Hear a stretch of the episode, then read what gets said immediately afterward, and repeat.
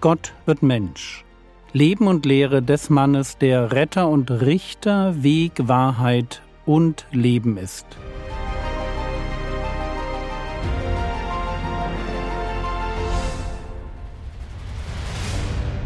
Episode 107 – Anbetung in Geist und Wahrheit. Lesen wir zum Anfang noch einmal Johannes 4, Vers 21.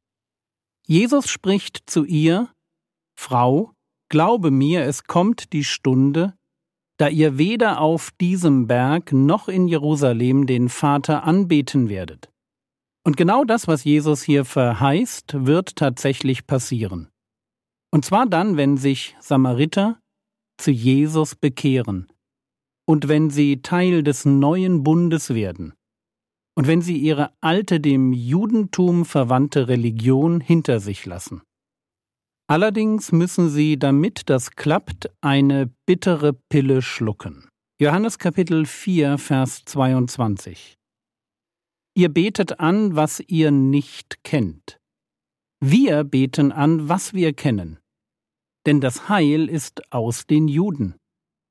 Es gibt einen Unterschied zwischen Juden und Samaritern. Und den gilt es nicht zu verwischen. Die Samariter hatten sich in ihrer eigenen Religionsgeschichte doch ein wenig zu weit vom Original entfernt. Das glaubten sie natürlich selbst nicht. Man hält sich selbst ja immer für das Original. Aber schon ganz am Anfang heißt es über die Samariter, 2. Könige 17, Vers 33, so fürchteten sie, das sind die Samariter, den Herrn und dienten zugleich ihren Göttern, entsprechend dem Brauch der Völker, aus denen man sie gefangen weggeführt hatte. Also sie fürchteten den Gott Israels, aber sie hatten auch andere Götter. Jesus hat also recht, wenn er sagt, ihr betet an, was ihr nicht kennt. Sie hatten aus Gottes Sicht keine echte, vollständige Gotteserkenntnis. Das ist dann übrigens auch der Grund dafür, dass in Apostelgeschichte 8, wo sich ja tatsächlich Samariter bekehren, und es sind gar nicht wenige, es ist ihre Distanz zum Judentum, die dafür sorgt, dass sie den Heiligen Geist erst in dem Moment bekommen, als die Apostel aus Jerusalem, also jüdische Männer, ihnen die Hände auflegen. Es war für gläubige Samariter ganz wichtig, dass sie diesen Punkt anerkennen. Das Heil ist aus den Juden und eben nicht aus den Samaritern. Die Rettung der Welt, also die Rettung von Juden, Heiden und Samaritern, kommt aus den Juden. Es ist ein jüdischer Messias, an den man glauben muss, wenn man gerettet werden will. Und das gilt für jeden Menschen. Das Heil ist aus den Juden. Die Rettung der Welt ist ein Produkt der jüdischen Geschichte. Sie ist hineingewoben in das Leben und Sterben jüdischer Männer und Frauen. Und sie findet ihren Höhepunkt im Messias Gottes, einem Juden. Johannes 4, Vers 23.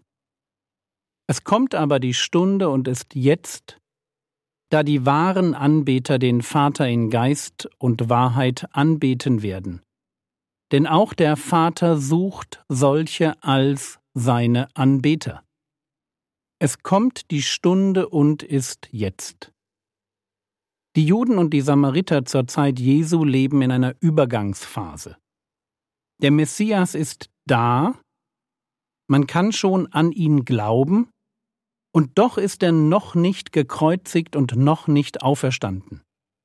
Es ist irgendwie schwierig, die Zeit Jesu heilsgeschichtlich sauber zu beschreiben. Deshalb dieses: Es kommt die Stunde und ist jetzt. Wichtig ist jedoch, dass wir eines verstehen. Es geht Gott nicht darum, wo man anbetet, sondern wie man anbetet. Gott sucht nicht einfach Anbeter, nicht die Quantität, sondern wahre Anbeter. Gott sucht Qualität.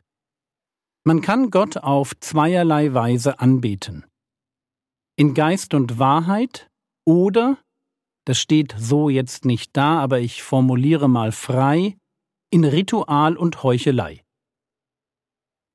Geist und Wahrheit sind das Gegenteil von Brauchtum und Scheinheiligkeit.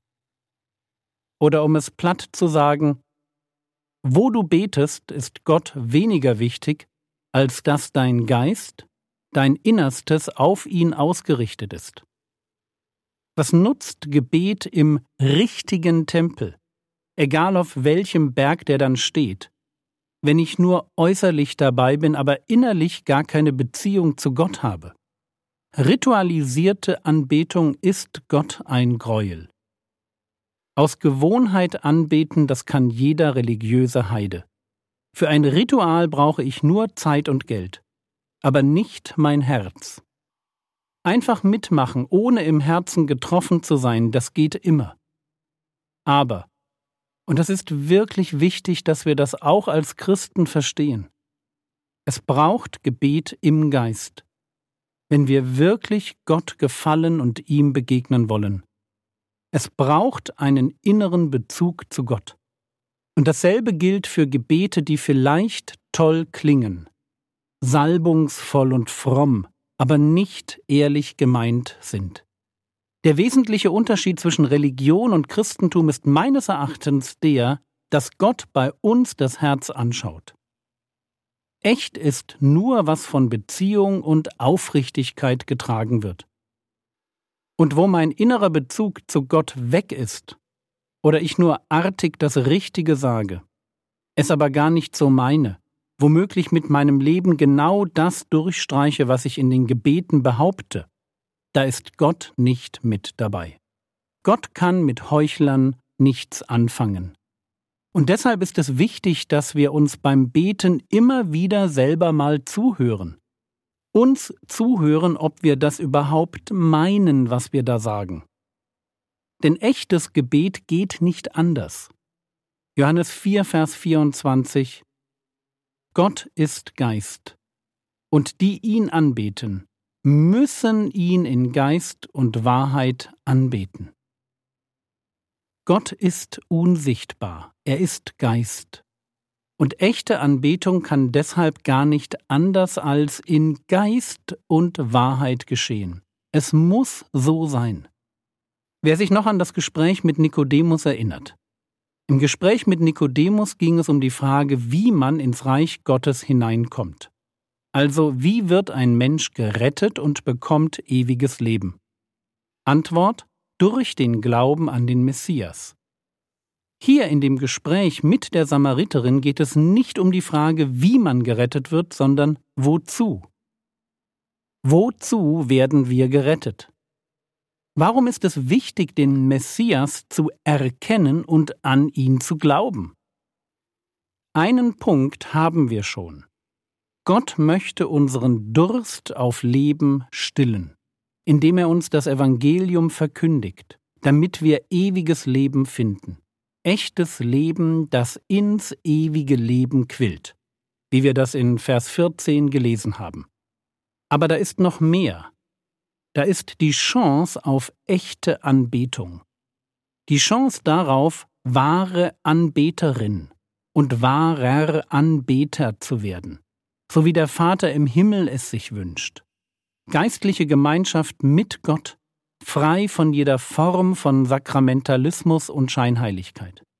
100% echte Gemeinschaft mit Gott. Auf der Grundlage dessen, was wir vom Messias gelernt haben. Johannes Kapitel 4, die Verse 25 und 26. Die Frau spricht zu ihm: Ich weiß, dass der Messias kommt, der Christus genannt wird. Wenn jener kommt, wird er uns alles verkündigen. Jesus spricht zu ihr: Ich bin es, der mit dir redet. Und das ist nun wirklich merkwürdig, oder? Wenn Jesus gefragt wird, ob er der Messias ist, dann ist das ganz oft so, dass er ausweichend antwortet. Aber hier gibt er offen zu: Ich bin es, der mit dir redet. Als Samariterin hat die Frau eine Messias-Erwartung. Die war nicht ganz gleich zu der Messias-Erwartung der Juden, aber ähnlich genug, um dem Herrn Jesus die Chance zu geben, sich als Messias zu offenbaren. Denn mit dem, was die Frau von dem Messias erwartet, hat sie ja völlig recht. Er ist es, der allen Menschen die Dinge verkündet, auf die es ankommt, weil er von allen Menschen gefunden werden will.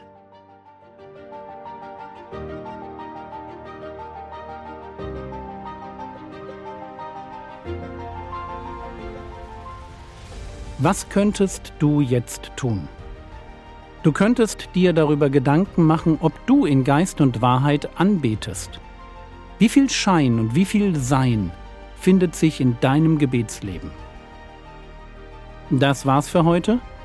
Falls es meine Gesundheit zulässt, will ich morgen Abend mal wieder eine Online-Bibelstunde anbieten.